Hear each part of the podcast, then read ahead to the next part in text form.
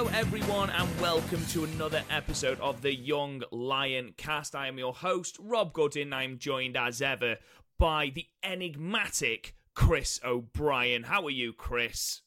I'm all right. I'm living full on suck it and see and drinking some dandelion and burdock. Wow. I mean, your drink of choice has gone downhill since we've been doing the podcast. I mean, you were starting necking straight vodka, which is hardcore as fuck. What happened? Oh well, your, my friend just go, "Oh, we're worried about your drinking habits. You've drank every day this month. You should probably stop drinking." So I stopped drinking just so they'd shut up. And Fair play. that's basically it. Oh, it's nice to see that your friends care about your health, though. Yeah, I'd, I'd say I'd say friends and family, but we both know that's a fucking lie. I love the fact that most people um, are looking at Stoptober, so where they don't drink a single drop of alcohol on any day in October. And what you did was you said, "Fuck it," and I'm going to do the complete 'cause- uh, opposite. Yeah, and people talking about no, not November. You can be sure as fuck I'm ignoring that. I have a girlfriend. I'm probably going to be observing that. So you know, let's. You'd be doing that anyway. Don't pretend it's part of this big. uh, ladies and gentlemen, we are a bit late uh, this week. Unfortunately, I had to take a school trip to London, and um, I love London. It's a great city, but fucking hell, taking children on the tube, good grief! Just the the stress levels that you go through as a teacher is just ap- it's astronomical. There's two things you don't want to be like, um, Rob, is the Young Lion podcast and your period. So but we are here. We are here, ladies and gentlemen, and we have got quite a lot to talk about. Um, we're going to start just by looking at the World Tag League announcement, and in a way, I suppose it was good that we did delay the show because it did mean that the World Tag League teams were announced. Oh, thank God we can talk about fucking tag league. Thank Christ. Because if there's one thing I love talking about, it's fucking tag league. Fuck's sake. Chris is really excited, ladies and gentlemen. Really enjoys Tag League. Favorite part of the New Japan year. Um, we're then going to go through the Power Struggle show that happened on Sunday, the 3rd of November, giving our thoughts and our ratings regarding that show. And then we'll end by looking at the two New Japan shows, New Japan Showdown shows from Los Angeles, which will take place tomorrow. Well, depending on when you're listening to this, on Saturday and on Monday, I believe. Yes. So Saturday and Monday. We'll go through those and we'll just basically give our very, very quick thoughts. Before we do that, though, Chris, I've just got a couple of bits of news. So it was announced uh, yesterday uh, on a couple of sites that according to the Wrestling Observer newsletter, uh, Kenny Omega was stopped going into Japan for his return to DDT. Now, this apparently wasn't an issue. After a while, he was let back in and nothing was said. But this has led to an absolutely fantastic volley of rumours that New Japan are apparently operating the borders of Japan and are stopping Kenny Omega in some bizarre sort of perverse justice thing because he left them apparently they're making sure he can't get into the country i mean that that's phenomenal And to be fair, there's basically not, uh, be it sheep fighting or wrestling company in Japan that's not connected to the Yakuza. But like, I, I very much doubt that, like, we're talking about a company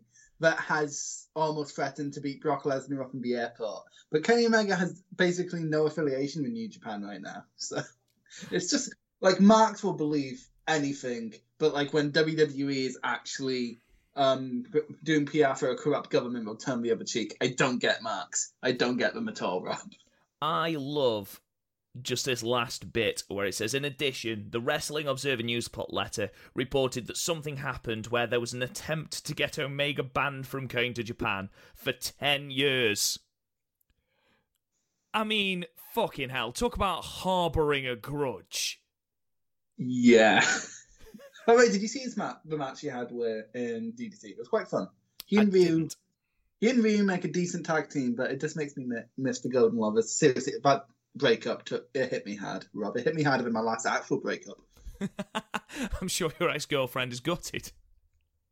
Um, now, which is mad. But anyway, go on. I mean, it's abs- it's absolute bullshit, isn't it? It's absolute bollocks. But it is fun to speculate. Um, I just I wanted to throw that in at the start, just to just basically for a bit of a laugh. This next bit of news, Chris, and this isn't confirmed. Basically, I listen to a podcast called Super Jcast um, at Super Jcast. They're amazing. I haven't listened to their podcast, but I do love their Twitter. They're very good with information. They are very, very good for information. Their podcast is absolutely amazing. They are basically the premier uh, New Japan podcast, apart from us, obviously. Um, Obviously. But yeah, go and check them out. They are absolutely incredible. Joel and Damon on the uh, Super Cast. But they have sort of. There have been rumblings that they've reported that there is going to be a very special match at Wrestle Kingdom 14 on one of the nights. Chris, have you heard about this special match? I'm going to assume it's a Stardom thing because he did briefly mention it before.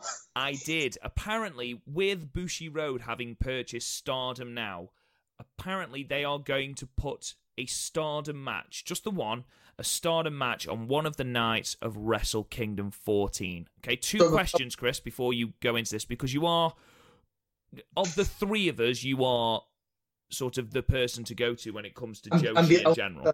watches Stardom, yes. Yeah, exactly. Um, A, how do you feel about this? And B, what do you think we're going to see? Are we going to see a title match? Are we going to see a tag match? Are we going to see an exhibition six woman tag match? What What are you expecting to see? Um, to be honest, I'm expecting it to be a lot like how Ring of Honor or Rev Pro have a, have representation on the card since just through the Bushiroad affiliation, they're kind of in partnership. I just expect to see their main title on the line, which would be the artist of. No, the I, I, I keep getting confused because they don't actually have commentary.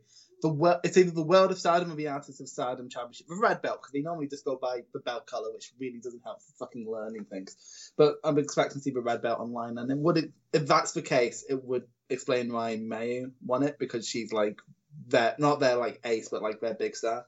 So like I wouldn't be surprised if like um, Mayu versus Momo. Because like Momo's sort of their ace, May- it was so it's of like their equivalent of Kada Tanahashi without them having that massive rivalry. So Okagetsu, but also she hangs people, so maybe not good for New Japan. no, maybe not the right vibe you're trying to send out New Japan. Um, Because I would explain why we took it off Bea because they seem to be high on Bea, but like she's she she's really good, but like she can't necessarily keep up with like May or Arisa or um just a lot of people. It's a, they're very polished over in Stardom. you are a big Arisa fan. I, I she's fucking right. She's fucking great. All right, she is the Kota Ibushi of um Stardom. She throws amazing kicks and like literally all her defenses, not against shitty imports, have been really good. Like Hazuki match, Tam Nakano, Jungle Kyona. Um, I haven't seen a Jamie Hayter match, but I've seen that's good because Jamie Hayter's really good. Um, yeah, I'm all in on her. She's probably my favorite in Stardom. Oh, well, she's my favorite.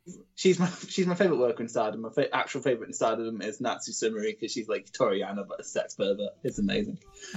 I think New Japan have missed a trick by not making Toru Yano a sex pervert. I just I think he's got that slimy gimmick. You say that, but I can't imagine Toru Yano as a sexual being. Like, I imagine he just has, sort of like has a Ken doll instead of a penis. like, like full on action man. Oh god, I don't want to think about Toru Yano down there. Come on.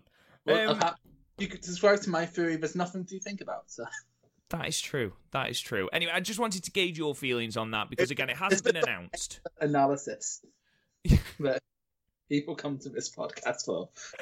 for journalistic accuracy. Clearly not. Um, obviously, World Tag League has been announced. Now, Chris, we're going to try and get through this whole announcement without you moaning, okay? And then I'll let you loose to moan as much as you want at the end. Sound fair? Fine. So obviously, World Tag League is coming up. It starts on the 16th of November, and we have the final on December the 8th in Hiroshima. Now they did announce the teams, and I'll go through those in a moment. Unfortunately, Chris, and I will let you loose a little bit here at the moment. Not, I'm not. Well, in fact, let me announce the teams, and then you can get all your ranting out in one go. Um, not only is the World Tag League in one big block, uh, like it was last year, despite protestations from the fans. Um, they've also added two more teams, so it's longer as well. So bully, bully for us. Um, so what I'm going to do is I'm going to re- read through the official lineups for um, the World Tag League 2019. So the teams we have are the current champions, the current IWGP Heavyweight Tag Team Champions, the Gorillas of Destiny, uh, Finjuice, Yano and Colt Cabana, Zack Sabre Jr. and Taichi, Lance Archer and Minoru Suzuki, uh, Tenzan and Satoshi Kojima, Togi Makabe and Tomoaki Honma, Evil and Sanada, Shingo Takagi and El Terrible, Chase Owens and Bad Luck Fale, Kenta and Yujiro Takahashi, Tomohiro Ishii and Yoshi-Hashi, Hiroki Goto and Karl Fredericks, Manabu Nakanishi and Yuji Nagata, Toa Henare and Hiroshi Tanahashi, Jeff Cobb and Mikey Nicholls. Okay, so, Chris, I know absolutely none of the teams jump off the page to you, and that is unfortunately an inherent problem that New Japan has with the way they book things. Unfortunately, their tag team division sort of falls by the wayside and they just throw random mid carders together to make teams. Of those teams that I've announced, are there any there that you think, hmm, interesting partnership? I look forward to looking at them. no. it's I've never seen such a stale lineup for a New Japan tournament in my fucking whole time watching it since Wrestle Kingdom 9. Jesus fucking Christ. The Young Lion Cup was fucking a more exciting prospect than Mishop. Okay, I agree with you. Let's have a look at some of the teams then. Um, I've counted only five of them are like proper, like established tag teams. You look at the proper official I say official, the established tag teams, like you say, you've got the Gorillas of Destiny, who are obviously the champions. Uh, you've got Tenkoji, you've got GBH, you've got Evil and Sanada, and, and say again, and you got Finn Juice. If they at least have a name, of those named, two of the teams are fucking immobile. well, that's, that's that's not fair. Makabe and Kojima aren't immobile, but fucking Tenzan and Honma. Ah. Yeah. Um. Okay. I'm not so watching Let's go. I'll, I'll join you, but I'm not fucking watching it. That's fine. I will watch it. I don't mind. But there are two things that I take issue with when it comes to the World Tag League announcement. The first is that you are absolutely right. There doesn't seem to have been any thought put into the teams. I mean, the exception in Zack Sabre Jr. They are a great team. I yeah, love them. I agree. I agree, but well, we'll go. I'll go into that a little bit in a minute. But you look at the teams. We have been dying for an Ishii and a Goto team, dying for an Ishii and a Goto team, and again, it just seems to be. Now we're not going to give you that. Oh, fuck's sake! I mean, we've had to draft someone in for Shingo. At least we have a Shingo in this World Tag League. Um, the one of the main stories this year, I say one of the main stories, one of the sort of underlying stories was the fact that Makabe and Yano had reconciled. So it seems completely baffling to me that we have now separated them. We've got Colt Cabana in the World Tag League. To be fair, Cabana, but, but they will at least bring some comedy to proceedings. I agree, but I mean, Yano does that anyway, no matter who he's with, and that was part of the, you know, the the endearing part of the Yano and Ishii tag team. Um, looking at those teams, I mean, you're going to highlight, you can sort of see who New Japan are pushing by who is in the main event, and more specifically, who is going to be in the main event at Korakuen Hall. Now, so the dates of Korakuen Hall are the 17th and 18th of November, and then the 28th and the 29th of November. Now, the main events on those shows are Evil and Sanada versus El Terrible and Shingo. You've got Finjuice versus Taichi and Zack Sabre Jr. Then you've got Evil and Sanada versus Taichi and Zack Sabre Jr. And then you've got Yoshi-Hashi and Tomohiro Ishii against Evil and Sanada. Now, I don't want to label you know, lay doom and gloom at your door, Chris, but we cannot possibly get another Evil and Sanada versus Gorillas of Destiny final. It's gonna fucking. It's gonna happen. like I'm fine with tag divisions falling down the wayside, especially with as many singles titles as New Japan has. But if you're gonna do that, don't subject us to. I say subject us. I'm not fucking watching it, but like, don't subject your fans to it. Like, don't you? They basically create the last two months of the year post Power Struggle are just not worth watching. Like, I'll be honest with you, Rob. I cancelled my New Japan World and um, Pirates of Pi- um, Power Struggle because I don't want to pay for a month of Tag League. Wow. You are That- that, against World Tag League? No, no. It's, but here's the thing. New Japan World does it weirdly, where you can't, where your cancel date and payment date isn't when you sign up, but on the first. So I'm sort of like, I'm not paying my monthly subscription for this one show that I'm not hot for. So you're going to cancel it and then re restart Yeah. it on the first of January. Yeah, we sign on the first of January. I just don't bother with December and because Jesus fucking Christ, Rob. I mean, it, they've made it very, very difficult to get any anything close to excited for this show. You can you roll your eyes at what I'm about to say, but how Stardom does their tag league is perfect because they have it as an undercard thing to run regular proceedings. Because how Stardom basically work, they have their tour, and then like once or twice a month they'll be in Korakuen Hall, and that's where the titles are defended. So like, if New Japan just made this a regular tour with like a couple, like another ta- another match and a fuck it, let's say a junior tag um tag main event in Korakuen or something, and then just have the tag league as an undercard thing, I'd be completely fine with it. But the fact that it's the complete focus and they clearly don't put any effort into it, and we have the whole time I've watching, we've never really put effort into it.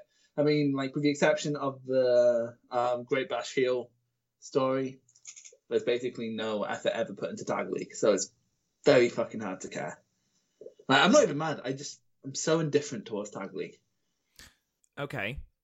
especially So- since half half of it is single camera stuff, and half respect if if the last few years is to go by, and like there's a lot of repeated spots. I mean, like spots I thought would come first night, like when Cobb and Elgin were passing people between each other. They were doing that every night. Like matches get like we think we get like G1 fatigue or Super Juniors fatigue at least. Like near the end of Super Juniors and G1, we were having match of the years, mostly thanks to Will Ospreay, but still, like I'd rather. There's so much wrest- wrestling out there, Rob. There's so much, and it's just not worth it.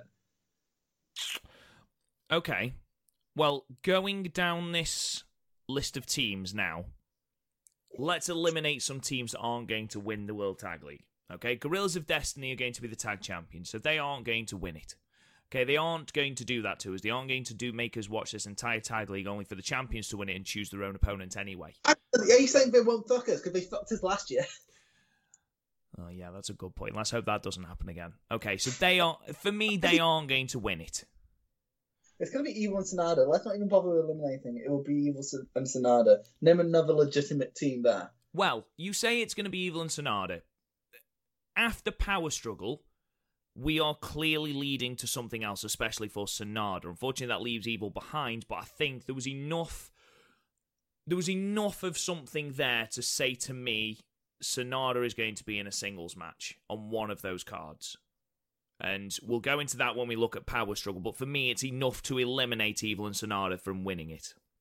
Now, if you eliminate the champions and Evil Sanada, okay, you're not going to have Shingo and El Terrible win it. You're not going to bring someone in for a tour and then have them win it. It's, it just isn't going to happen. Um, the Goto and Karl Fredericks team, unfortunately, that team has a young lion in it. They aren't going to win it. Kenta is the never open weight champion. Not going to happen. Okay? So, can you see Yano and Colt Cabana winning Tag League? Really? Last- but last year I did predict best friends, so That's true. Okay, so for me, they aren't going to win. Lance Archer is the United States champion. Okay, they aren't going to win it, which leaves us with the following teams: Finn Juice, Sabre and Taichi, but Sabre is the current British heavyweight champion for Rev Pro and will probably be defending it on the what Wrestle Kingdom card. He's not Being going fair- to win it. the two nights at the dome might help that. I don't know. I personally don't see someone who is a singles champion also being in the tag team championship picture. I just don't see it. For me personally, and again, Zack, is going to be defending that Rev Pro Championship. I don't see him winning tag league as well. Much as I would love to see Zack and Taichi there, and I would because I think they're a fantastic team. I would love to see them win it. I just don't think they will. It leaves us with Tenkoji, GBH, Chase Owens and Bad Luck Fale, No. Ishii and Yoshihashi, No, because Ishii would probably be going for. I'm, I, I'm pretty sure we won't end up with Kenta again, unless one of the things um, teased on Power Struggle actually happens. Exactly. We've got Nakanishi and Nagata, which just isn't going to happen. Nagata can still go, but Nakanishi's barely mobile. Um, Henare and Hiroshi Tanahashi. Sorry, but No. really bad throw. Again, from Power Struggle, we know that Tanahashi isn't going to be wrestling for the tag team titles on one night when he's got such a high profile match on the second. Cobb and Nicholls. So, you know that Cobb and Nickel, that's such a high start, but then fucking drops. It's the fucking lost of wrestling. could you, if there was one team here that encapsulates how thrown together this tag league is, Cobb isn't even in chaos. Nicholls is chaos. Yes, he is. Yes, he is. Sorry for anyone who's listening. I've got a really bad throat. That's why I keep coughing. I keep trying to mute my mic before I do it. But if you do hear me coughing, I'm sorry. It must. I'm really trying to not do it in my mic. he hasn't had this bad a throat since Blackpool. Oi. Um, the three teams for me are well, the two teams it's between are Finjuice and Ishii and Yoshihashi. I still think it's going to be even Sanada, and quite frank, I I really don't want to be doom and gloom about this. New Japan is one of my main stops for wrestling, so like the fact that I'm skipping this is bad for me. My, I think it will be Ishii and Yoshihashi. And bear with me. The reason I think this, they made and on the Destruction Tour, obviously, um, Ishii and Yoshihashi went for the tag titles against the uh, of Destiny, didn't win it, and you had most most of the match was about how Yoshihashi had been in the company for so long and had not won a championship. Okay, he'd never won a championship. He'd had opportunities, never did it. We know, Chris, that New Japan don't they don't do anything without good reason. And it seems to me that if that's going to be the storyline, it makes sense for him and Ishii to win the tag titles. Now, you mentioned Ishii going against Kenta. I'll talk about why I don't think that is going to happen. Um, but I just I don't know. I see though it's either it's either going to be those two or Finjuice. Yeah, so I see your internalized logic there. Um, to be fair, my my analytical part of my brain of shut off as soon as Tag League was mentioned. You never know, man. There, there might be a couple of good matches. I doubt it. No, that's why I'm doing this with you because I'll have like the half hour review. You'll go, well, that's worth checking out, and I'll probably check it out and go, oh, it's a fine match. I'm glad I didn't watch the rest of them. So well, that's that's enough World Tag League talk for now. Um, obviously, the World Tag League again, 16th of November it starts and it will end on December 8th in Hiroshima. And by the end of this tour, we will have a very very full picture of what is going to be happening at Wrestle Kingdom 14. Now that leads me in very very well to the Power Struggle show that we have just watched from the 3rd of November 2019. Now, overall, Chris, before we analyse this card, what did you think of this show? it was fine. It was good. I don't regret watching it. I'll probably not rewatch anything from it. It was fine. For me, this was a far better a far better card and a far more consistent card than King of Pro Wrestling. The undercard was better. The marquee matches at King of Pro Wrestling were miles better, though. You say that. Well, I'll tell you what, shall we go through it match by match? Um, Yeah. We started with an eight man tag team match with the team of TJP, Clark Connors, Titan, and Volador Jr., defeating the team of Jushin Thunder Liger, Tiger Mask, Taguchi, and Yuya Uemura at 5 minutes and 34 seconds after a detonation kick. Now, uh, it's a your typical undercard match, nothing offensive. Um, the one thing I wanted to ask you, Chris, with what happens later on in the card, we're rapidly running out of people for Jushin Thunder Liger to face in this final match on January 5th. Yeah, um, because our big thing was ooh Hiromu, and then I, I, I imagine something will be set up. I imagine Liger doesn't quite want the um pressure of going against like a Hiromu, but then again he kept up with Ishimori earlier in the year, so I don't quite. We definitely are running out. Although I really enjoyed this. You said nothing offensive. That implies was it was boring. I wasn't bored during this match. I really enjoyed it, especially the every. It's like um with Titan and Volador. Every time I see um the CMLL guys doing like Fantastica Mania, I'm like, this is cool. I should check out CMLL, and then I never fucking did. I must admit, Titan is much improved, much improved. Especially at the start of the Best of Super Juniors, I found him very boring and quite by I the numbers. I think the issue you had in Super Juniors was you had much more interesting um leeches in there with Dragon Lee and Bandido. So yeah, like that might be it. because like if Titan was put, um, pretty sure Titan was put in a match. But again, Volador Junior is like one of CMLL's main guys. And to be fair, I loved Volador here. I loved it, the short burst he had. Um, Yeah. I especially loved his Spider-Man gear, which is the, the suit from Spider-Man PS4. Great game. Rob can't play it because he has an Xbox. Fucking loser. But um, Unnecessarily this- harsh. um, I, I love seeing TJP. Yes, I agree. I mean, I'm sure you read that tweet or his, his Instagram post where he mentioned how basically he was told what he could and couldn't do, and he was told to hold his style back. Anything that resembled a move that anyone else did, he wasn't allowed to do, and referees would often be told to cut matches short and things like that. And basically, he said, I, I couldn't wrestle as me. And I think matches like this, and I did catch a few of the Super Junior Tag League matches, um, and he is an extremely good wrestler. And the more that we are to see of TJP in New Japan, I would be more than happy with that. More than happy. I think you just need to like even outside of like his impact stuff, PWG stuff, what have you. Um, like the slightly more obscure part that mainstream fans might not have seen. You just look at his cruiserweight classic stuff, and he was a standout. Like him, he was a standout in the field with Gargano, Ciampa, Grand Metalik, Ibushi, Zack Sabre Jr. You know, like he, he was a he felt like a deserving winner among that field. So Yeah, absolutely. I mean, you look at people who stood out in that tournament, and you know, if you believe the rumors, obviously the tournament was made apparently for Zack Sabre Jr. Um, but it was ZSJ, it was Kota Ibushi, it was Cedric Alexander, and it was TJP. Those were your Yeah. four. aside from Gargano, like it, it, it seems to be a minority here, but the Gargano Ciampa match in that tournament is my favorite one in the tournament. I know most people say Alexander and Ibushi, and I see that, but I prefer the Gargano Ciampa match, just personally. Yeah. Um, moving back to this match, five stars. I think that's fair.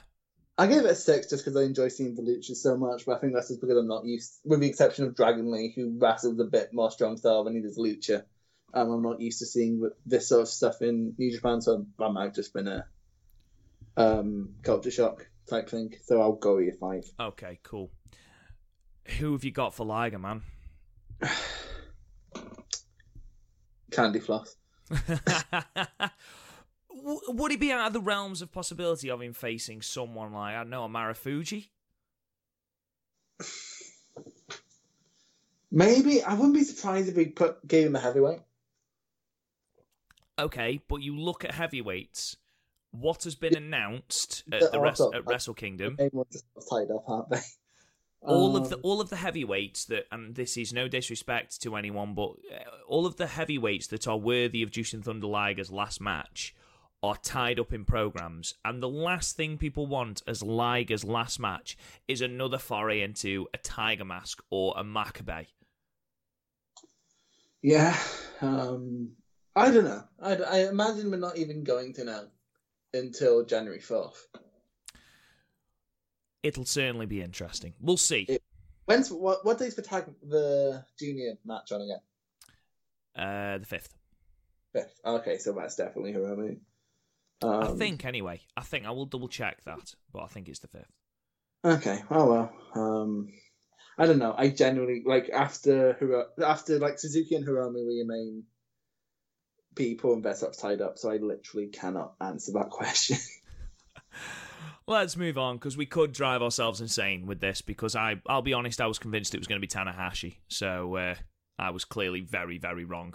Um, we move on then to the second match, which was a tag team match with the current IWGP Junior Heavyweight Tag Team Champions El Phantasmo and Taiji Ishimori, defeating the Chaos team of Rocky Romero and Robbie Eagles at 8 minutes 42 with the CR2.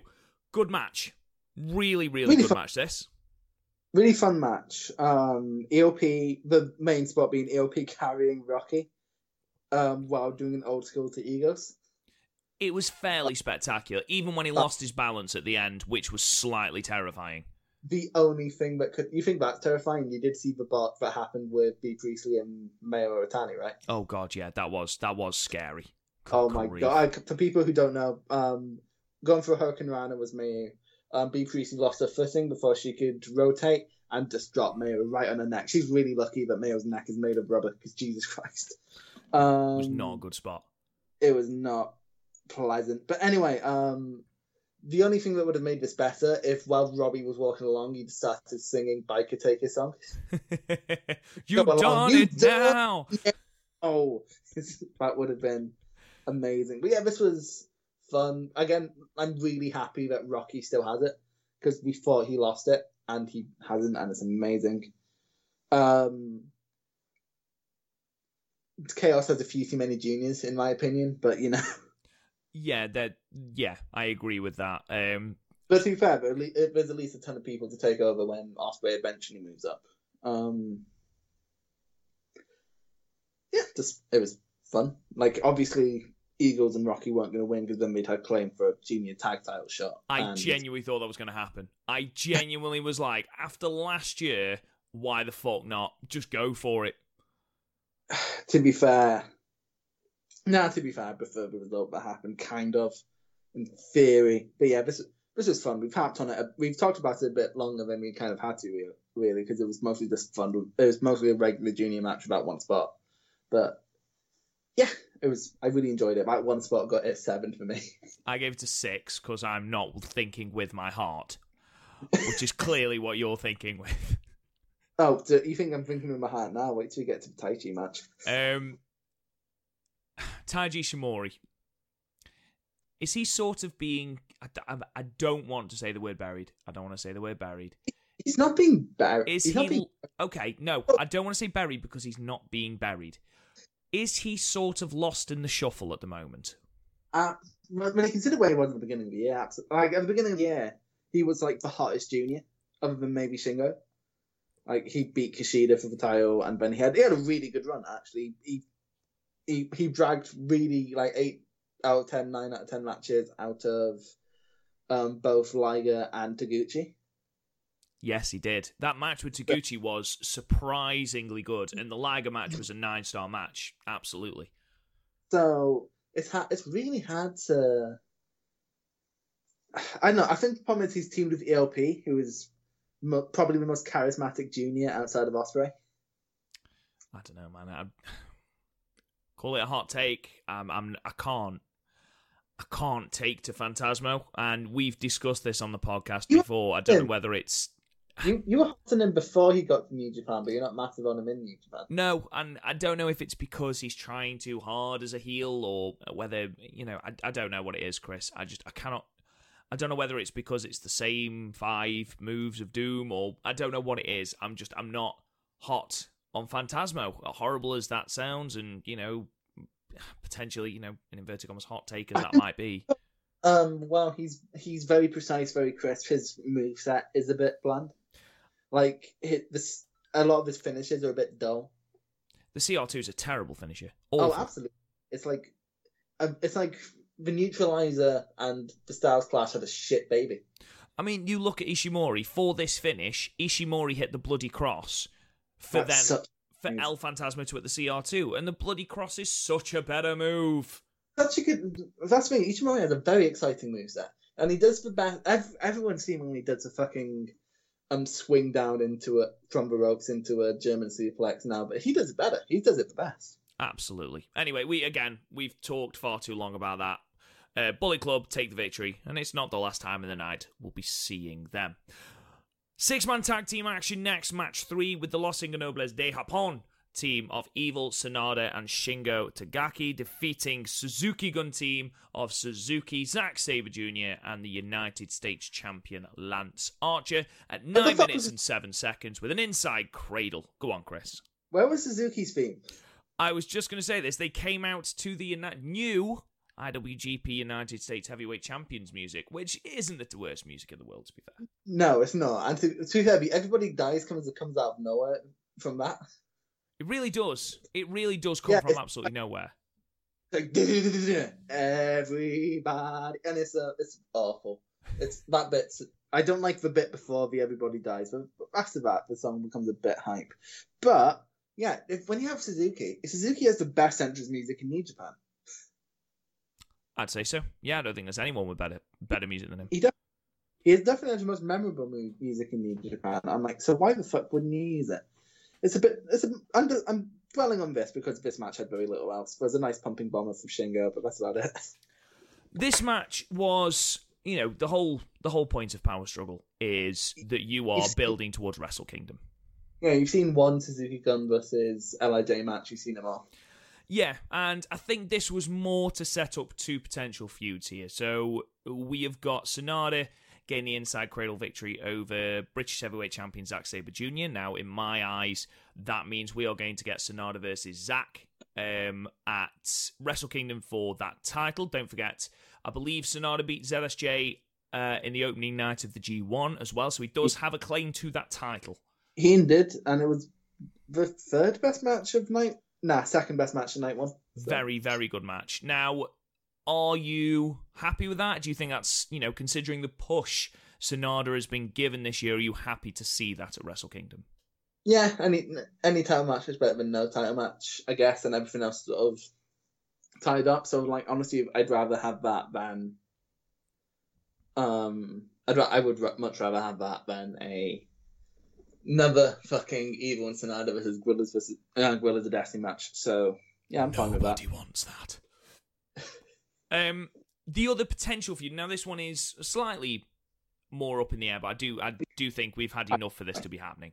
Um, is going to be probably a special singles match between Shingo and Suzuki. I'm down with that. Shingo works well with veterans. Look at the Kojima match earlier this year.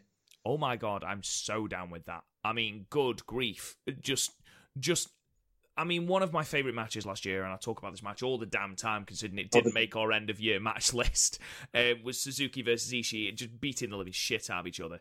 And if Shingo proved anything in the G1, is that he is a tough motherfucker. So. Uh, yeah, so yeah, I'm, I'm fine with that. I'm totally fine with that. Um, we'll have to see, though. I think that one's a bit more pie in the sky.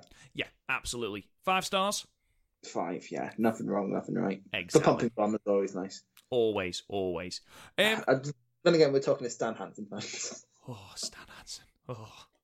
Um, match four. Tag team action again with the team of Hiroshi Tanahashi and Kota Ibushi defeating the Chaos team of Kazuchika Okada and Yoshihashi at 10 minutes and 51 with the high fly flow. If you've got a team of Hiroshi Tanahashi and Kota Ibushi and you are facing any team with Yoshihashi in it, guess who's taking the fall? This had very little to talk about. It was a solid match, a really good match. This was more about the post match angle. Yeah. Um, he's got a preview of Okada and Ibushi, but only with their signature spots, so we don't get any given away for Wrestle Kingdom. So that's good. Exactly. Post match, Hiroshi Tanahashi is celebrating, and we get a video package.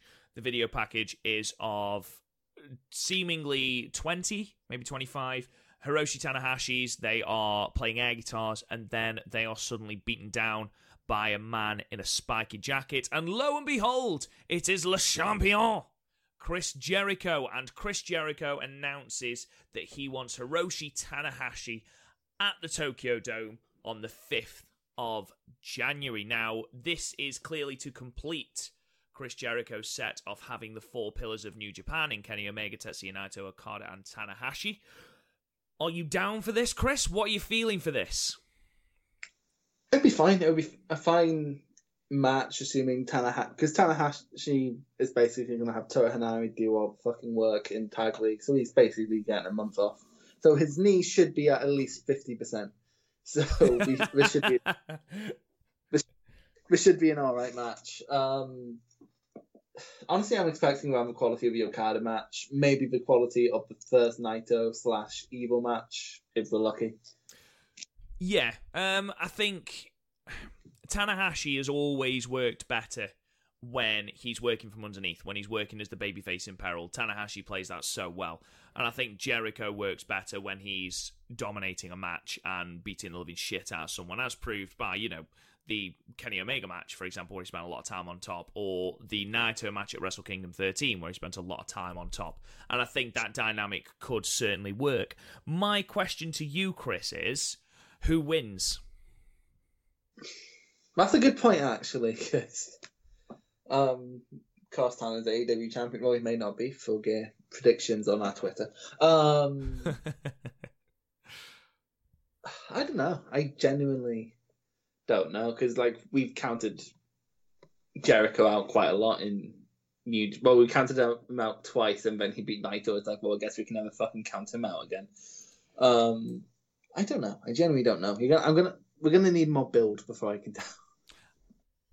It's it's a difficult one because is this the last time we're going to see Jericho in New Japan? Probably. You know, what well, else is there for him to do? Jay White? Not really, no. Um, um Shingo. And to that, there's a lot of matches that would be cool. But whether or not they'd be get like he sort of ran the gambit of like he's faced all the pillars that were the pillars when he came in. Yeah, I mean the only one really that there is any potential is, is potentially Kota Ibushi. Yeah, but like he wasn't yeah, I think that would be more to serve an AEW angle, like if he was feuding with Omega, than like being able to come up with anything compelling. Yeah, well, we'll into AEW contract apparently that he can go to Japan when, um, when as long as it doesn't clash with AEW dates. So yeah, but it's also an Omega's contract, and you know, Omega's trying to is banned for well, ten years from Japan apparently. Well, no, Omega can fight wherever he wants as long as it doesn't clash. But also, he's using that to fight in like AAA and DDT, like stuff places he actually wants to wrestle. Yeah, it, it's such a shame that their relationship's soured, isn't it? Really, it is. But like, move on, people. We can't.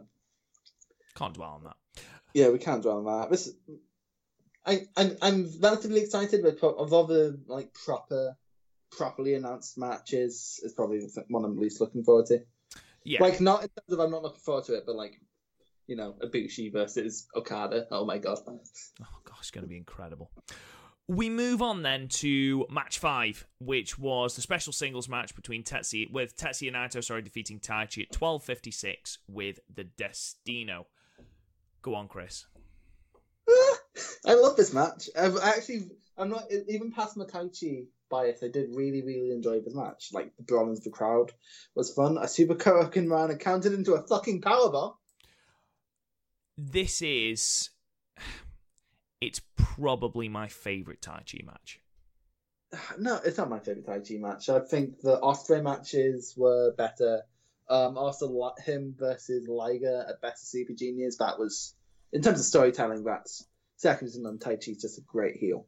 Um, and also, oh Christ, what's the one we um his Ishii matches? I think rather spectacular. But this was really good. I, there was a Northern Lights bomb, which I actually popped for because what a fucking move! It was amazing. Honestly, these two, and I ragged on their match at the New Beginning in Sapporo, and the reason I ragged on it was because not because of their work in ring, because if it was based purely on in ring, it would have ma- been great.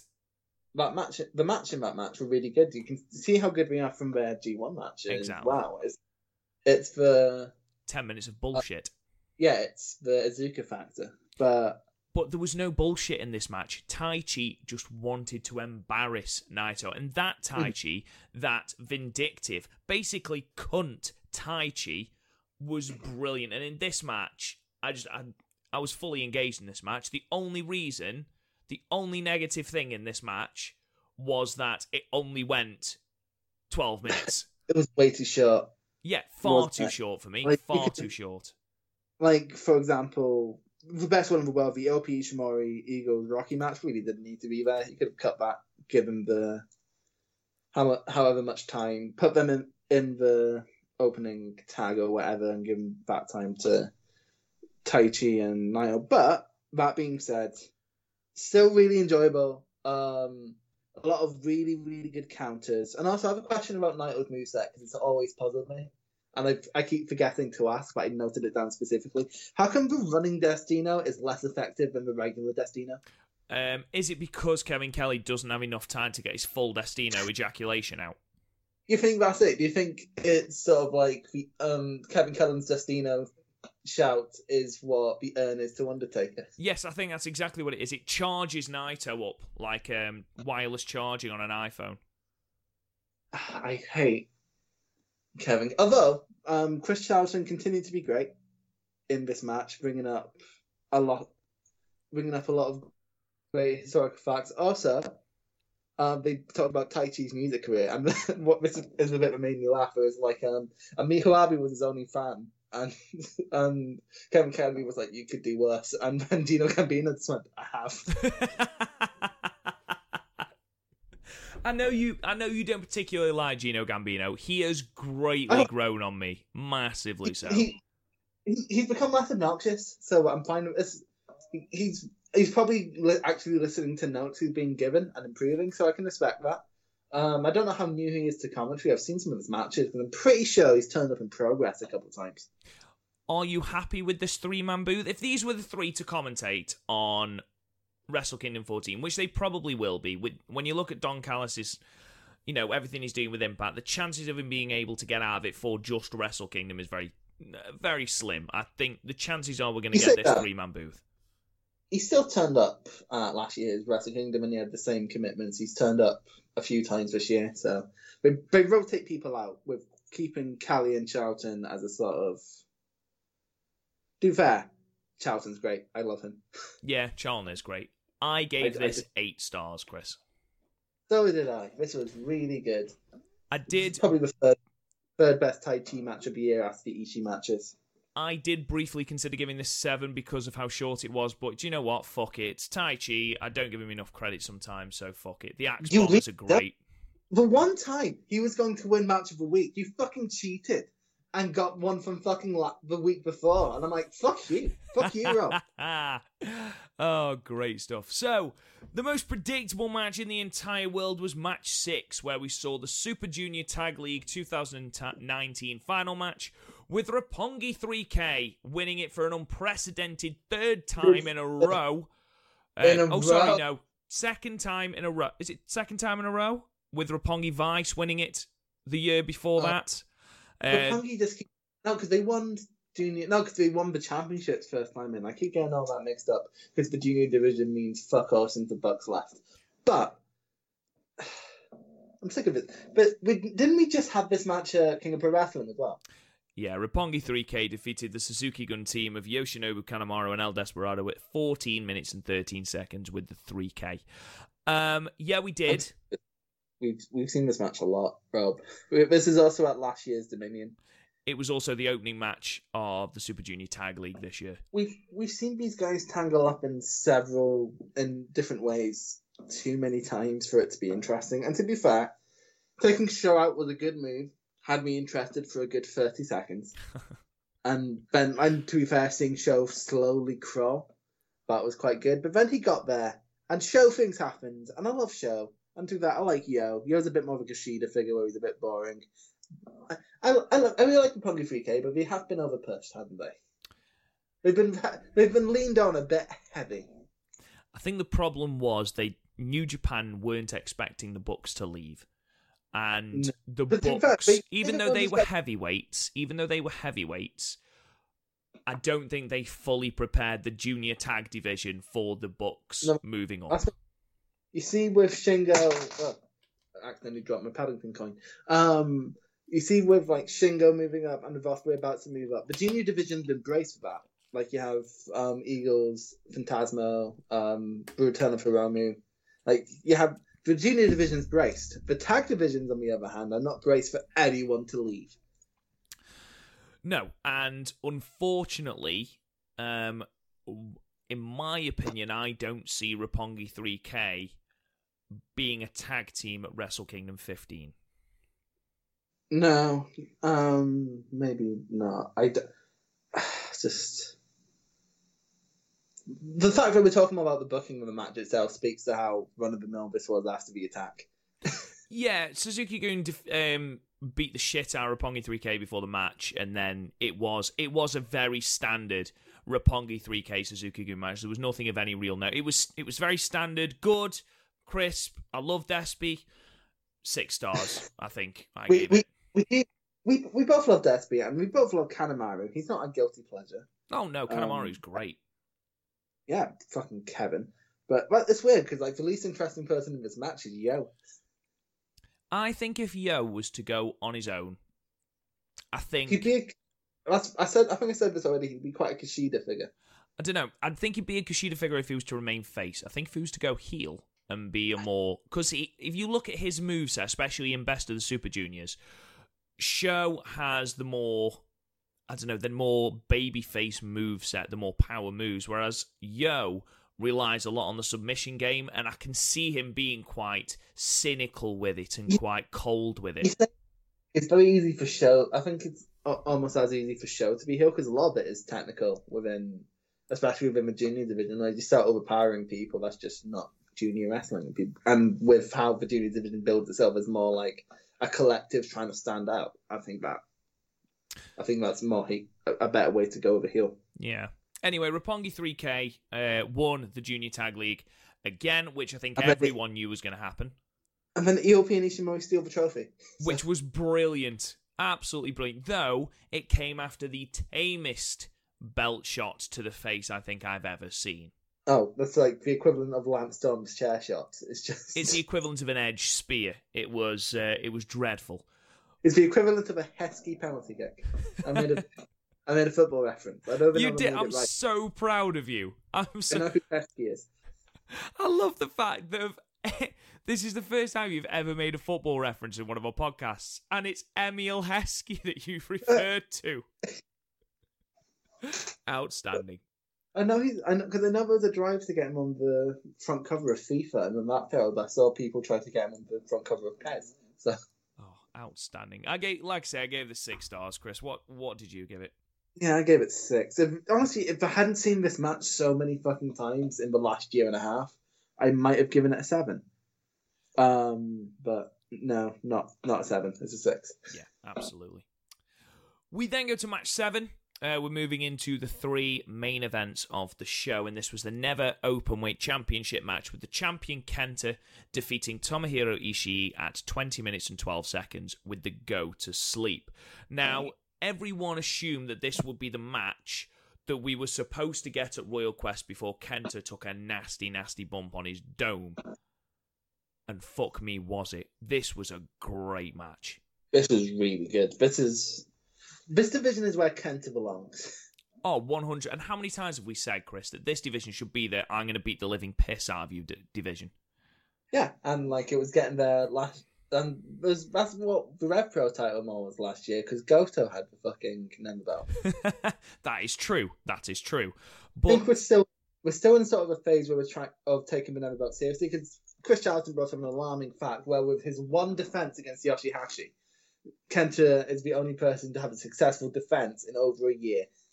since Goto in 2018, that's it's When an you- alarming fact.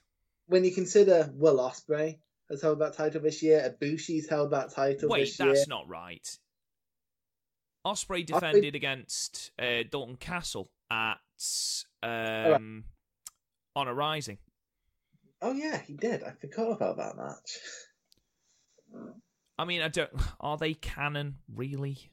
I to say it's basically a Ring of Honor show. So Uh, yeah, I mean, it's not really canon, is it? We'll just we'll sweep that under the rug. put it on the rug, yeah. Um. So okay, so so he's joint. He's now the most successful. It doesn't matter because he's now the most successful with two defenses.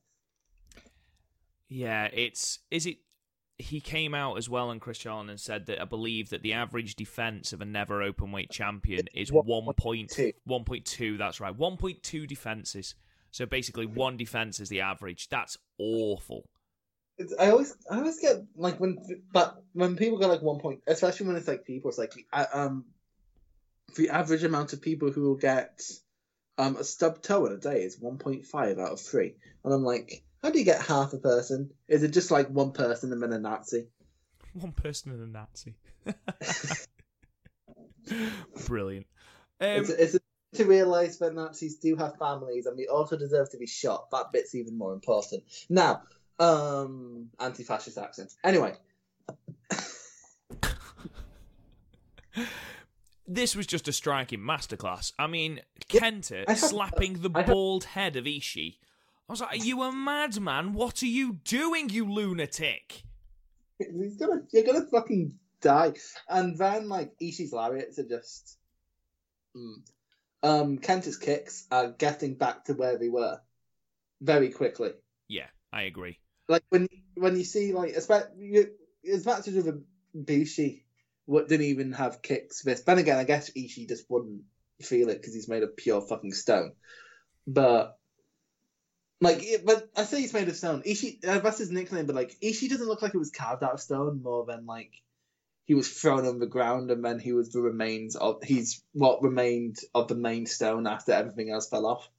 No, I agree. I he's he's just his neck seems to descend more and more into his shoulders every time I see him.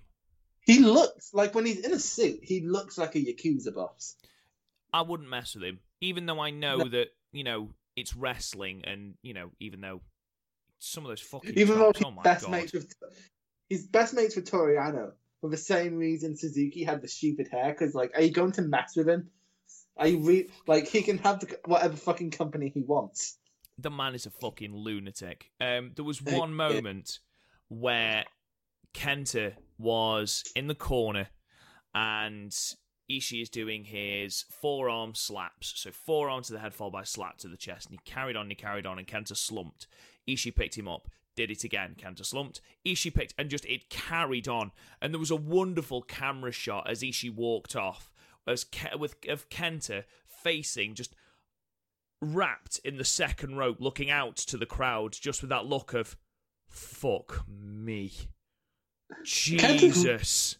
Kenta's really came into his own as a heel. Now I don't know his history in Noah. I don't know. I've seen the matches, but I don't know the stories in Noah. So I don't know if he's ever been like a heel or like an, a heel in the heavyweight division. But he's currently probably the best heel in New Japan. Better than Switchblade?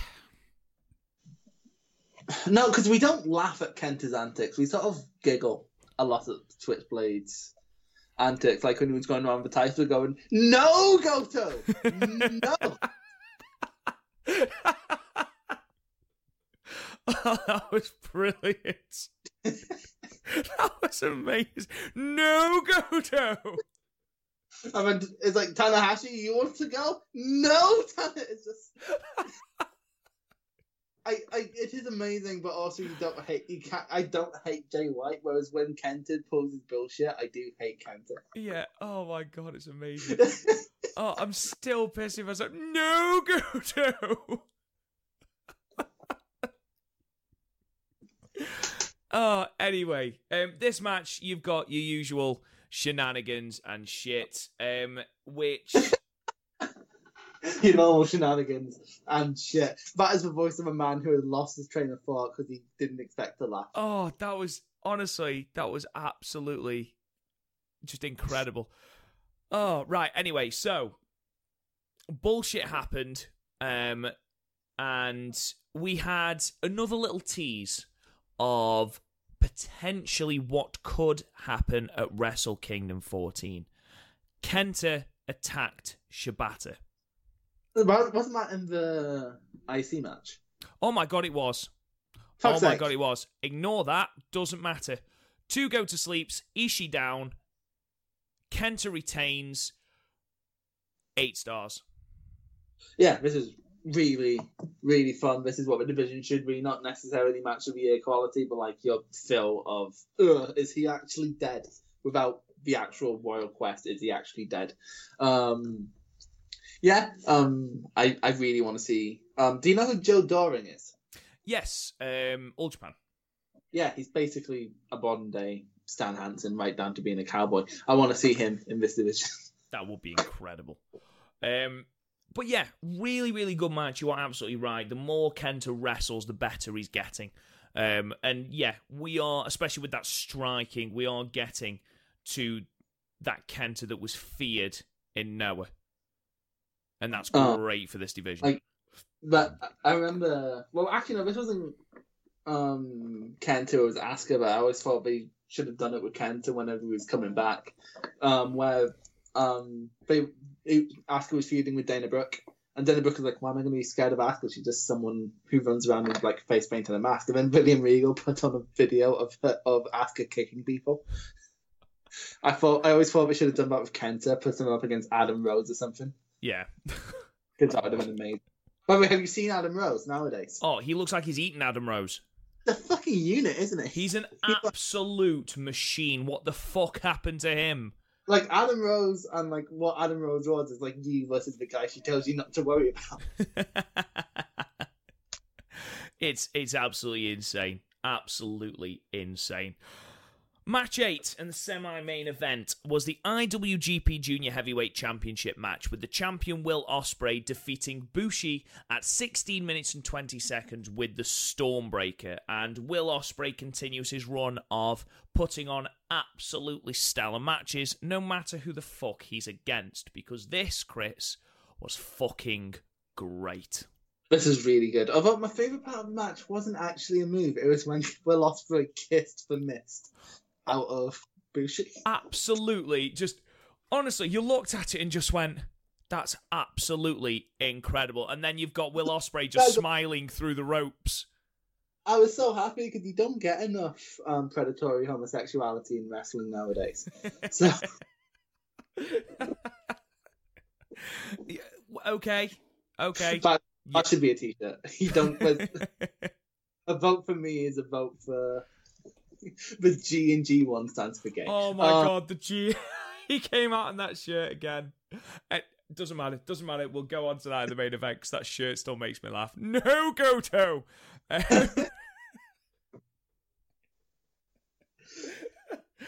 we're, we're really lucky Garth's cancelled for later tonight, or we'd keep saying it and you'd get very confused. oh Anyway. would. he would um yeah So, really really that was really genius actually, because like it sucked it out and then threw it back. Like this match wasn't because the best one in the world. I think it's Bushi's injuries that sort of holding back, isn't it? Like he's not what he he once was no because he was once he's no hottest heel. He was once the hottest heel in the juniors. he's nowhere near where he used to be. He can still put on very good matches, but he Oh, now yeah. relies very much on gimmick to get him through matches, and he's he has been uh, forgotten in a lot of ways in that junior Yeah. division. He's he's the least interesting junior, like constant junior probably. So like I don't really blame anyone for forgetting him. Like at least Tiger Mask has, has like is Tiger Mask. Although I like we did mention this in the first one about um Young Lions being tipped to be the next Tiger Mask. I'm down with that. Um, because that'd Tiger Mask, quite cool.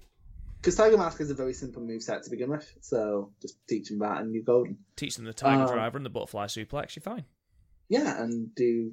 I, I, you know, what I miss. I miss um, Tiger Mask one soul butts. He had really good soul butts. Hmm. Anyway, This match, Go. um, I'll be honest, Chris, and there's a reason why we're sort of going over this match, and you'll see in a minute. Um, I gave this nine. I think that's a bit high. Really?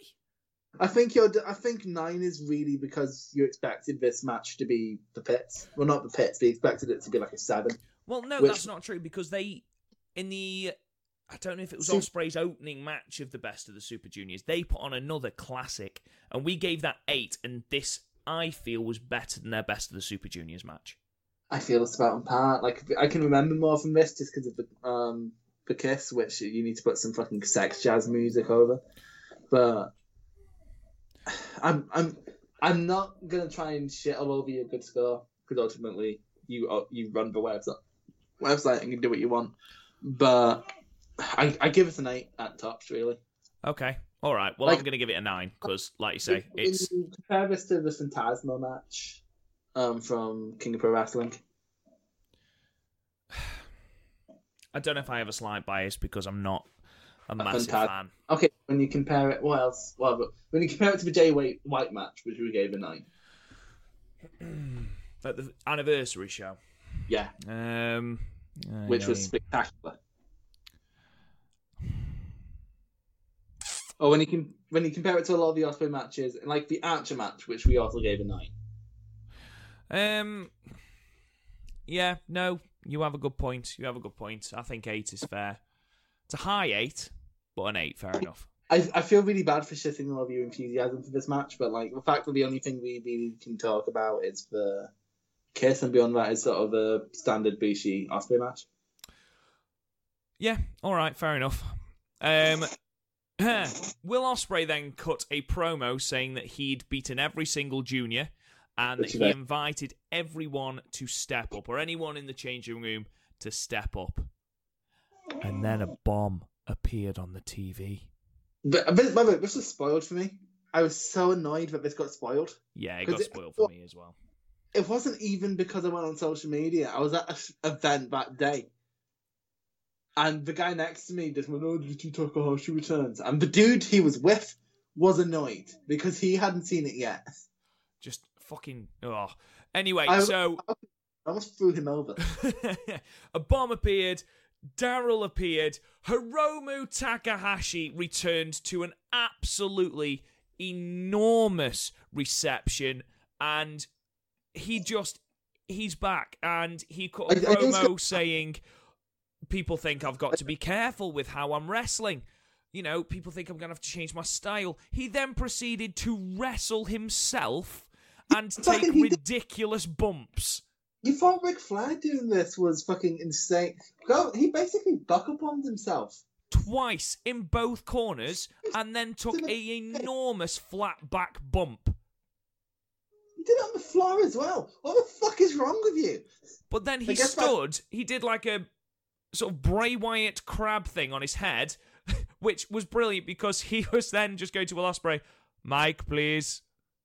Mike, please. Will Ospreay had to hold the mic to Takahashi's head upside down as he challenged Will Ospreay to a match which I've just checked was on the 4th of January, the opening night of Wrestle Kingdom 14. Oh my my opinion- god, Chris. and just I love it. I I've mi- like we've talked about how much we missed him, but I didn't realize until he came at, back out how much we gen I genuinely missed him. he's just he says i'm going to make the junior division fun again. And you know i don't think the junior division hasn't been fun by any stretch of the imagination but He is his best Super Junior since I've started watching. exactly. It was an outstanding best of the super juniors and everyone performed. There was no one who was shit. No one at all even Douki. taka michinoku well, yeah, okay, Douki wasn't great, but he still managed to put on good matches. His match with Ren Narita was great. Yeah, Um, Ren Narita- That's a up there. I we can't go on about Ren Narita. Anyway, so yeah, just but like Takahashi just has he's the full package. He's just amazing. He really, really is. And we have And been waiting for so long for this. he never not doesn't try, which I think is like is it's another it's an Ospreay quality as well. But like he'll try and put on match of the night whatever card he's on. Yeah, absolutely. He had him. He I saw him actually live um against Mark Haskins, and that was a great match. I mean, you look you look at Hiromu's moveset, you put him against Will Ospreay, the probably the wrestler of the year this year. Here's the thing: we've we saw this match. We've seen what two or three times. Well, not no. We've seen this match twice, I believe. Uh, time- Dominion 2018. And there was also New Beginning earlier in the year. Yes. and also the Fatal Four Way if you want to count that. But like, like, yeah, this the fact that this match hasn't happened in a long time, and also the fact that Will Ospreay has effectively leveled up in the last year. Is this the moment? I mean, let's let's be blunt here. On the 4th of January, Takahashi's taking that belt. Yeah, like because again, Ospreay's round for everyone. There's no point in keeping it on him. No. And Hiromu returns after, you know, having broken his neck. And at one point, people, I mean, Meltzer reported that it was horrendous and there was a chance he wouldn't wrestle again. And the fact that he's come back is absolutely fine and is going to go into a match with Will Ospreay to the absolute fanfare of everyone. He's built universally beloved. It just makes sense for him to take it just for those reasons. Never mind the fact that Will Ospreay has just had an absolutely outstanding G1. Is probably the MVP of the G1 aside from Ishii, and And- is is ready for the heavyweight division. The reason that he hasn't gone up is obviously because you hadn't got that person to step up. You hadn't got that, you know, that Kushida that you can fall back on. And now Hiromu's back, and Hiromu, he just is that person. He is that shining light in the junior division. Yeah, I mean, a ton of like Dragon Lee is definitely a feud that needs to happen. Just don't do that fucking driver again. Oh, the Phoenix fucking plex. Jesus. Yeah. Oh my god, that made me feel sick. Dragon Lee is far too short to be doing it, and to be fair, I don't think he's done it since. So I think he might have learned, but like he's too short to be doing that. Oh god, I just, oh that move. Oh, but anyway, he's uh-huh. back. Hiromu's back. Amazing moment, my favorite moment of the night, and yeah, just brilliant. Um, and it just topped off an amazing segment, amazing match. Really, really good. We then got to the main event of the night, which was Oh, go go!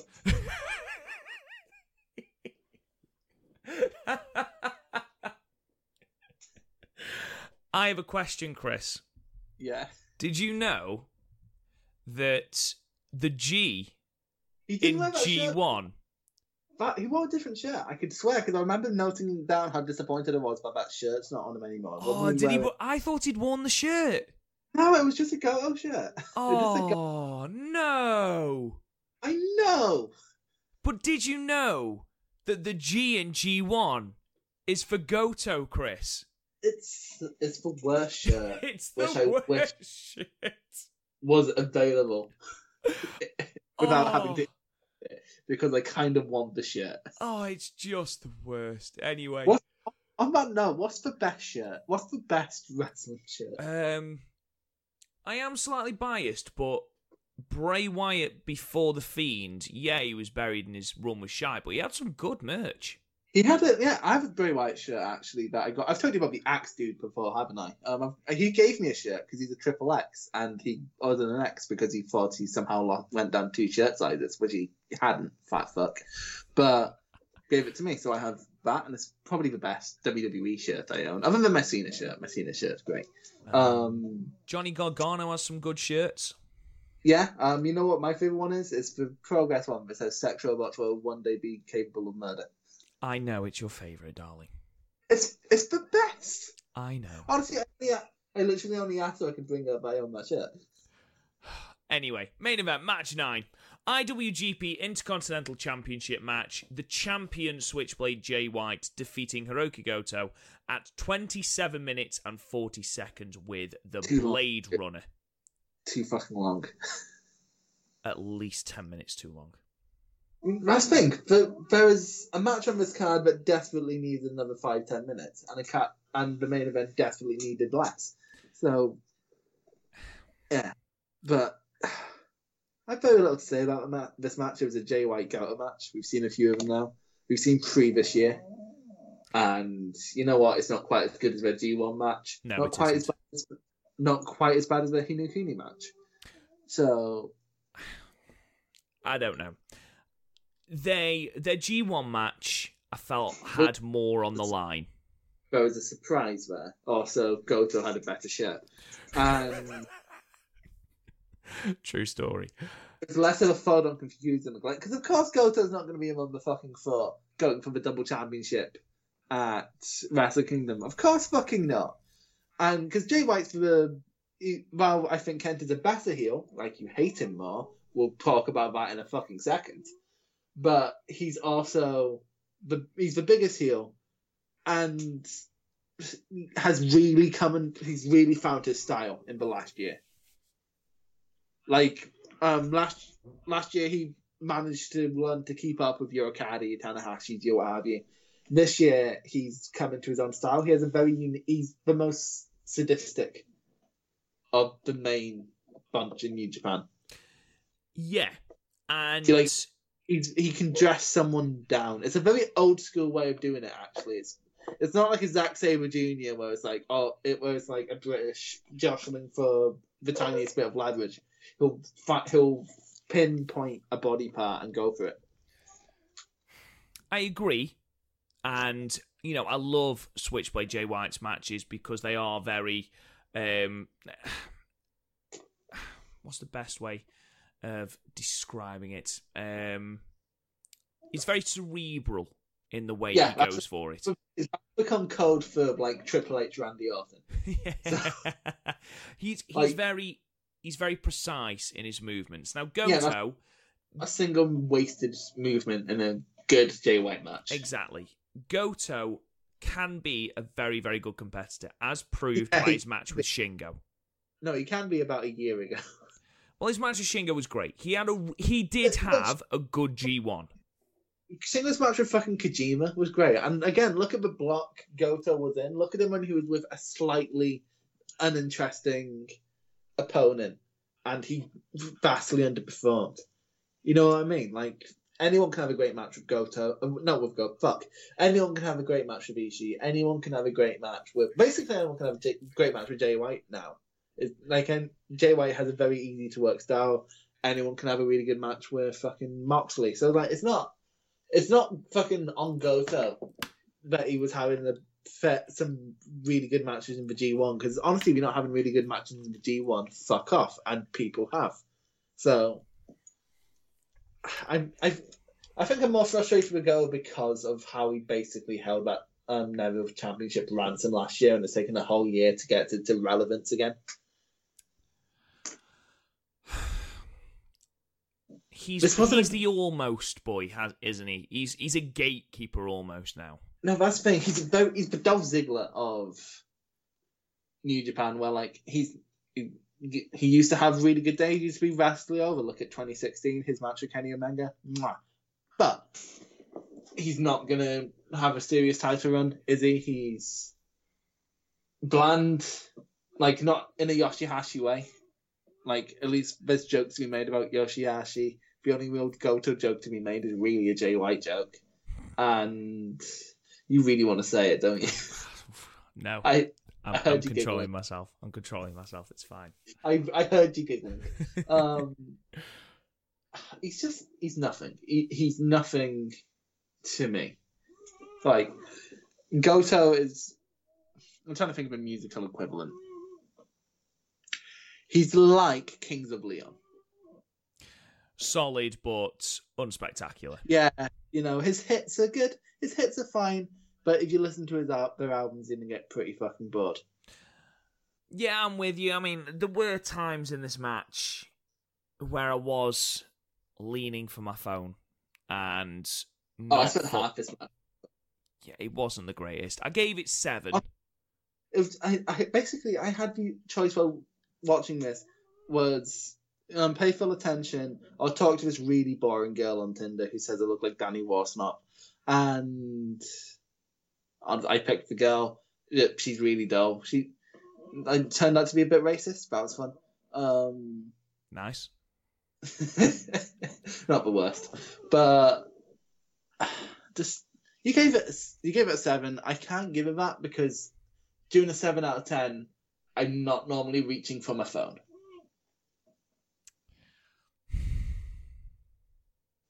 No, I Like, mean, I'm- I don't think it's failing much. I don't think it's four or anything. Like honestly, I think even giving it a five might be a bit harsh, but five is what I'm reaching for. Like honestly, I'm gonna give it a six because of the angles in this match, but that's about it. Speaking of the angles, so Jay White at this point is laid out. Goto is going for the victory. The ref is distracted by Gedo. Kenta runs in, beats Goto. Now, at this point, Shibata, who was on commentary on the Japanese commentary desk, he gets up on to basically beat the shit out of Gedo. Um, and Kenta beats the shit again out Out of Shibata. Now, Uh, uh, you see what I mean about Kenta being a better heel? Because I fucking hated him. Like, if you lay a thing on Shibata nowadays, and I fucking hate you. Chris, Yes. are we going to get this? I'm scared if it does happen. I guess, like, as much as as much as Kenta's stuff looks like it hurts, you're not taking a ton of bumps in a Kenta. You don't have to take a ton of bumps in a Kenta match. It's mostly kicks to the ab- abdomen. So, like, I guess if Shibata was to have a match, this is a decent. But it's not like you're going against Ishii who goes for the head. Like, Kenta very much works the body unless it's for GTS. Yeah. So like I guess that can work, and like it can be a lot of striking. You don't need to take a ton of bumps. Honestly, because I do we know the condition of Shibata? No. Like I know we know he's at least in partial ring shape because he teaches in the dojo, well the LA dojo. We know nothing. Yeah, we do know nothing, Jon Snow. Um, and it makes it I- so tantalizing. I can't, no, that's the thing. I can't help when you mention it get caught up in ha- what Shibata was because Shibata. Oh my god! Like we fucking to, terrifying. we need to get some Shibata matches in the classic We do. because ah, he's just he can't work well with everyone. He had a bit of a myth match with Kenny Omega, but like, oh my god! Like that match with Okada before I knew what happened. Sakura Genesis 2017. Yeah, and yeah, there's a reason. There's a big reason why people, like grown men, were in tears when he came back. Because he's fucking beloved and he's amazing. And he's one of those people who never got his fair shake, partly because he left the company, but you would sort of get the feeling with his match with Okada that he was going to have a run afterwards. You know, like have a match like that and you can't not. But I want, you know what it's like? If if he is honest to God ready, and he is honest to God, like no risk. Well, I was about to say no risk what- whatsoever, but this is wrestling. If there's as limited a risk as there can possibly be, then I'm really hyped for this. You know what it's like? You know when Daniel Bryan came back, Yeah. and every time you, he took a bump, you was squint. You were like, ah. Like you couldn't quite get comfortable before Daniel Bryan taking a bump, but now that he's about a year and a half back into it, almost two years now back into his comeback, and you're just sort of like, yeah, cool. Um, I don't know. I if I know he's fine, I'll be hype. But like until then, if this does happen, I'm scared for him. But then again, he's done his drop kick, so like that's a partial bump. But like every move that's happened to he hasn't taken a bump, so we don't actually know if he can. I mean, he went into the guardrail, didn't he? He did, but like you can brace yourself for that. Yeah. Like I, I could, I could throw myself against the wall, wall and not fully hurt. My, well, maybe not me, but I would love to see you try that. Um.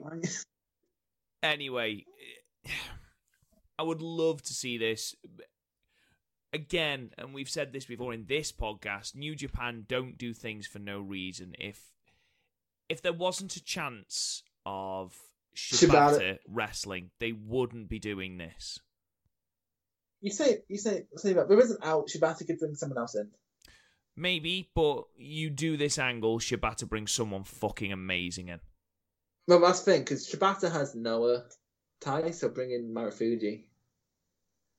Imagine, imagine Shibata standing on the entrance ramp, Kenta waiting, Shinsuke Nakamura. I don't fucking Just- Just It imagine for a second. It's not going to uh, happen, obviously, but just imagine. like I would get an erection so far that you could probably stroke it from Stoke. But I am doing. It'd just be amazing, that would, wouldn't it? I don't know why you dangle that in front of me, Rob, because you know what my feelings on Nakamura, and you knew that the other night I spent most of it drinking and watching Shinsuke Nakamura matches, getting really sad about the current state of Shinsuke Nakamura. I don't know why the fuck you do this to me, Rob, because I'm really sad now.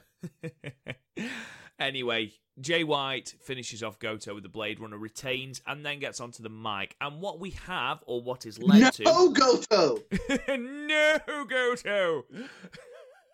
No, no, no, Goto! what it leads to is. so, ba- so basically, so I, I can I'll let you have your laugh.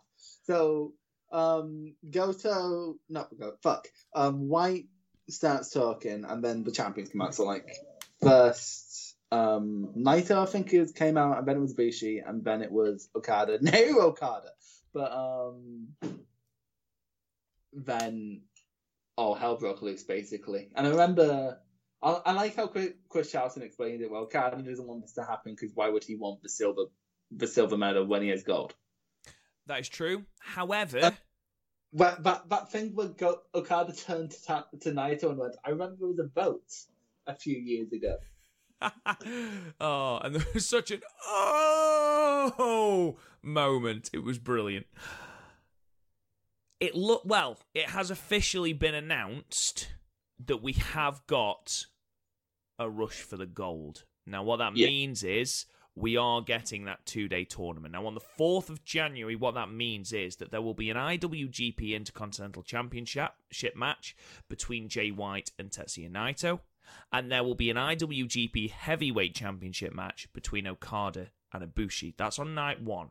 On night two, then, the two winners of that championship or the two winners of the heavyweight and the intercontinental championship will then face on night fi- on night two, the fifth of January, night five, to basically become the first ever double champion. Oh my god, this could be good. Yeah, here's the thing. I can only think of one satisfying way to book it though. Naito wins.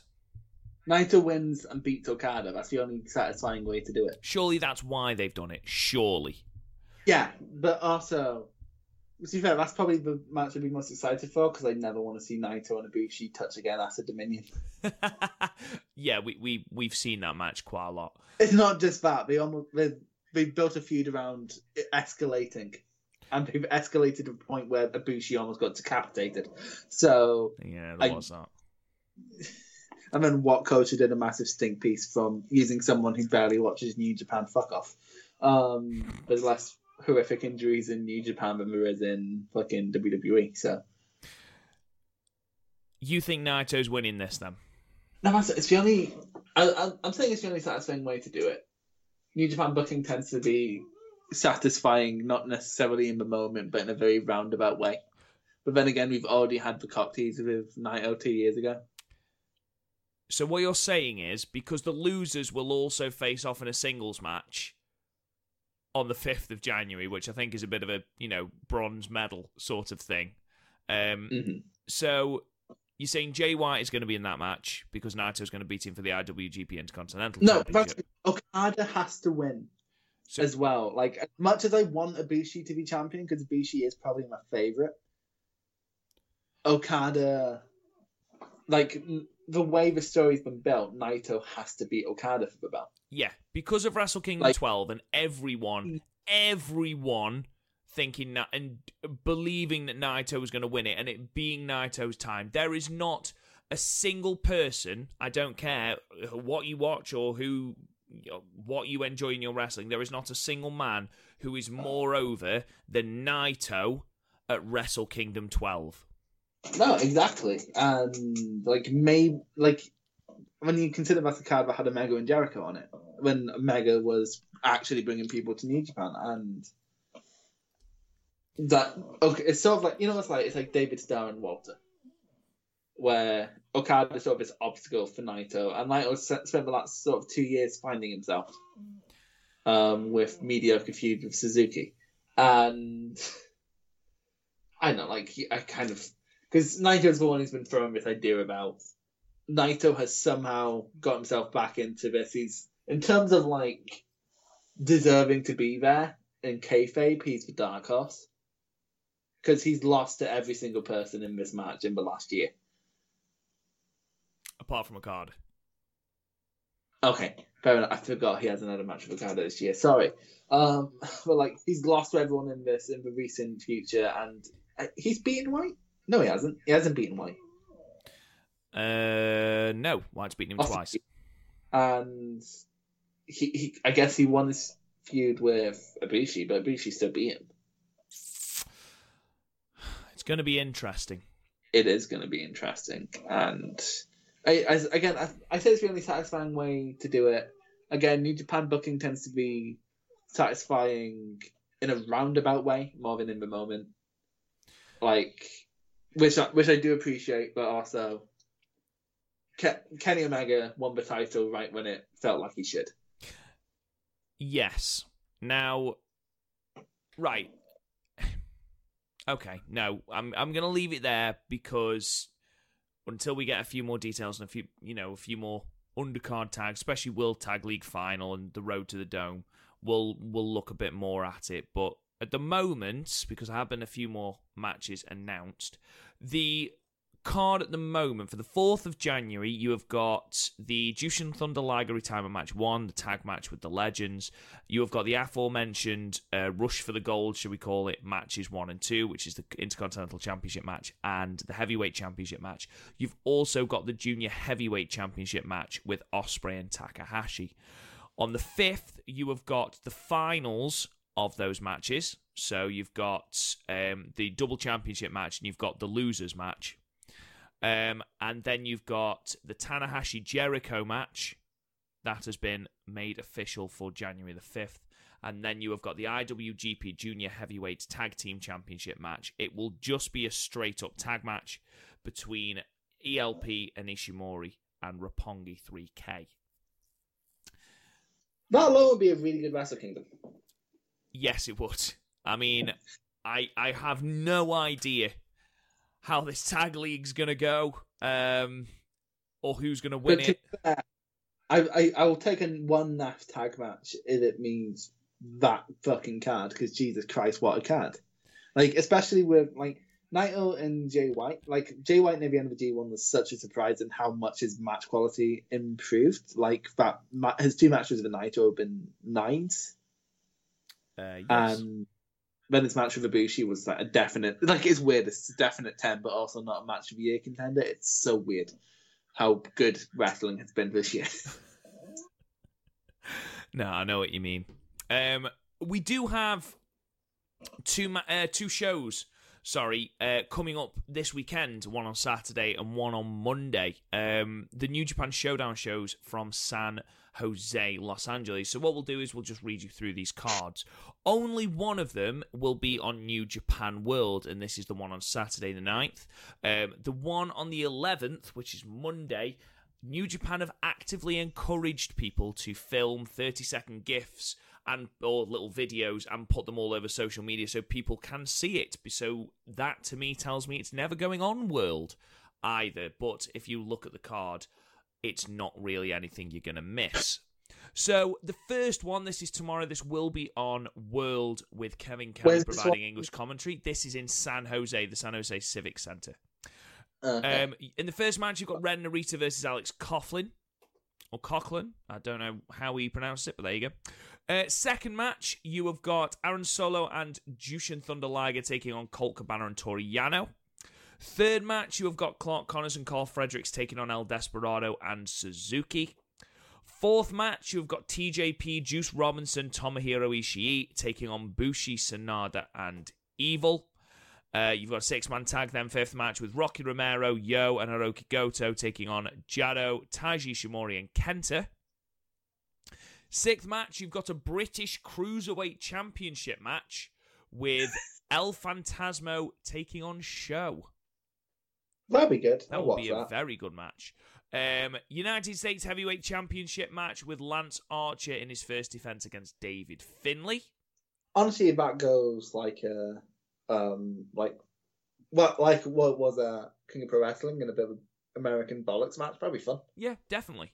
Um, then you got a tag team match with Shingo and Naito taking on Chase Owens and Jay White.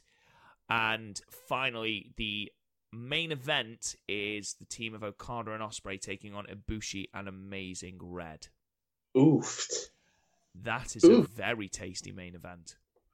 Very nice. Very nice. Now, Goto. if you would like to, ta- if I, if you'd like me to tell you the card for the Globe Theatre in Los Angeles, which is the eleventh. That's not going on well because the Globe Theatre is such a fucking pretty building. PWG's choose that. It's great. Well, you've got the first match is TJP Amazing Red taking on Aaron Solo and Alex Zayne. Less tasty, but still kind of tasty. Uh, Cabana and Yano taking on Alex Coughlin and Karl Fredericks. Yeah. Uh, Clark Connors, David Finlay, and Juice Robinson taking on the team of Desperado, Lance Archer, and Minoru Suzuki. Eh. Uh, uh, Rocky Romero and Tomohiro Ishii taking on Sanada and Evil. That could be tasty. That could be quite tasty. Rocky's taking. A singles match with Kota Ibushi and Ren Narita. That fucking random. Uh, six man tag team action between Sho and Yo, Hiroki Goto taking on the Bullet Club team of Phantasmo, Ishimori, and Kenta. Um, a six man tag is your main event in the seventh match with Bushi, Shingo, and Naito taking on Gedo, Chase Owens, and Jay White. Gedo's in the fucking main event. Yeah, there is no Okada, no Tanahashi, um, and you've got Jay White and Naito in the main event. Oh, that's. I, I, I feel sorry for anyone going to that one. Well, not sorry. It's still gonna, probably going to be a fun night of live wrestling, but like, yeah, But yeah, those are the cards, Chris. Opinion? that's fine. Yeah. Um, the first night especially has some really tasty matches, but like, for, like for, for one of the night on the first night would be make for a decent um new beginning. My big the- question to you, Chris, is with the World Tag League starting in eight days as we record, People are going to be burnt out. do we need these shows? we don't need these shows. Definitely not. No, like, and it kind of shows in the sort of thrown together nature of them. And no, they're definitely not necessary. But also, tag league isn't overall necessary. So That is true. we we are in the doldrums of New Japan, ah, post power struggle. So Right. As it stands now, 8th of November, who is your World Tag League pick? Colt Cabana and Toru Yano. You're an idiot. Who is your World Tag League pick? Not as bad as when I picked the Manhattan Mauler. Um, yeah, true.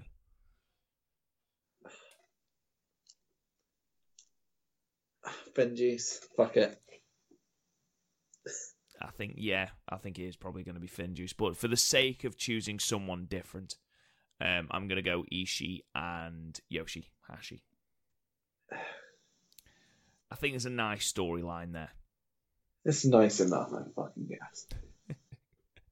fucking And on that negative note, ladies and gentlemen, we have reached the end of our podcast. Thank you so much for listening. We'll be joining you again next week at your usual time, and we'll be going through the events very, very, very, very, very, very briefly of the um, Super Sh- Super Showdown, the New Japan Showdown show on World, and then we'll be going through some more classic matches for you.